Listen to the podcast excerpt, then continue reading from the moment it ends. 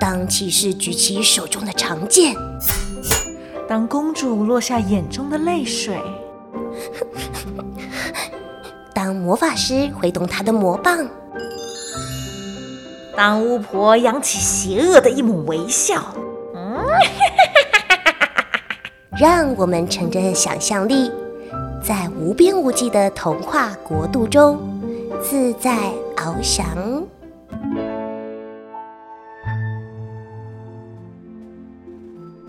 Hello，小乖乖们，欢迎收听来杯温牛奶，我是星星妈咪。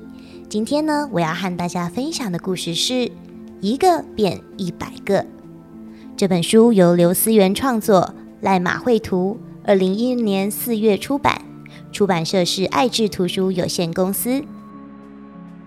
诶，一个怎么变成一百个呢？这是魔法吗？故事又怎么从一个熊妈妈为熊宝宝准备的超大饭团发展演变下去呢？现在，请跟着星星妈咪一起来听听这则有趣的故事吧。今天，小熊要去森林的小湖钓鱼，熊妈妈帮他做了一个特大号饭团当午餐，里面包着香喷喷的鲑鱼松。外面裹着脆脆的海苔，看起来真是好吃极了。熊妈妈还冲了一壶蜂蜜茶，给小熊渴的时候解解渴。小熊带着钓竿和野餐篮出发了。天好蓝，几朵白云被风吹着跑，真是个好天气。他开心的在小路上奔跑起来。饭团浓浓的香味被风一吹，飘散了出去。好香啊！一只红狐狸，一只黄狐狸从洞里钻出头。这是什么味道啊？两只狐狸循着香味跟在小熊后面。终于，小狐到了。小熊找棵阴凉的大树，一屁股坐下来，然后绑好钓饵，把钓竿抛出去，静静等鱼儿上钩。水里一点动静也没有。小熊呼呼的打起瞌睡。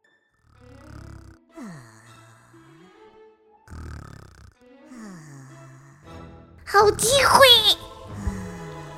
两只狐狸偷偷摸摸的靠近小熊，把饭团连篮子一起偷走。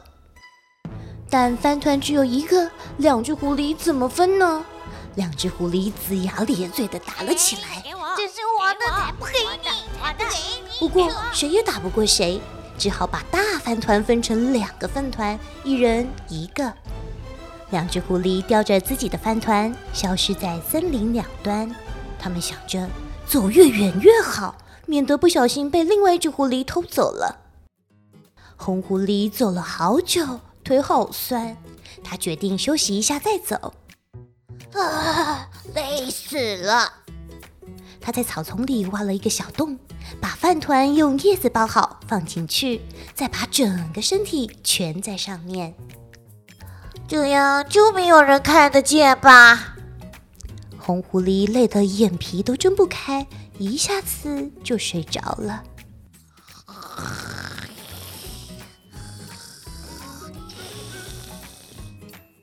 红狐狸忘了，躲得了地上的，躲不过地下的。鼹鼠婆婆住在地底下。她虽然眼睛不好，耳朵也不灵光，但是啊，鼻子特别灵。他循着饭团的香味，用有力的前脚挖出一条地道，直通红狐狸的肚皮底下。他悄悄地把饭团搬走，狐狸只觉得肚皮痒痒的，翻个身又继续睡了。鼹鼠婆婆带着饭团去拜访女儿一家，她的女儿生了十只调皮捣蛋的小鼹鼠。鼹鼠婆婆把饭团分成十个，一只小鼹鼠一个，大家都快快吃起来，一直叫着：“哦，好吃哦，太好吃了啦！”最小的那一只舍不得吃，把饭团藏在角落里。一群小蚂蚁闻到白米的香味，纷纷跑出来。但是饭团那么大，蚂蚁这么小，他们要怎么做才能把饭团搬回家呢？有了，一只小蚂蚁抬一粒，大家一起努力把米粒带回家。一二三四五六七八九九一百，一共有一百颗米粒呀！小蚂蚁吃的好饱好饱。他们不知道此时此刻有几个运气不好的家伙正饿得哇哇大叫：“我的饭团呢？”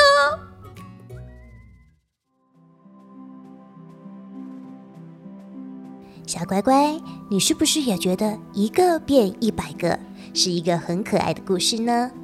你还记得整个故事是怎么发展的吗？这个故事啊，从熊妈妈所准备的一个大饭团开始，接着两只调皮的小狐狸趁小熊睡着时偷走了香喷喷的大饭团，饭团在小动物们你争我抢的过程中，辗转到了狐狸、鼹鼠、蚂蚁的手中。原本只有小熊独享的饭团，现在也让好多小动物都填饱了肚子。小动物们不仅尝到了熊妈妈的好手艺，熊妈妈的这份爱也跟着散播到了各处，温暖了大家的心。其实，一个变一百个，就是分享的概念。当一个饭团只有一个人吃，虽然独享很过瘾，但却无法把感动散播出去。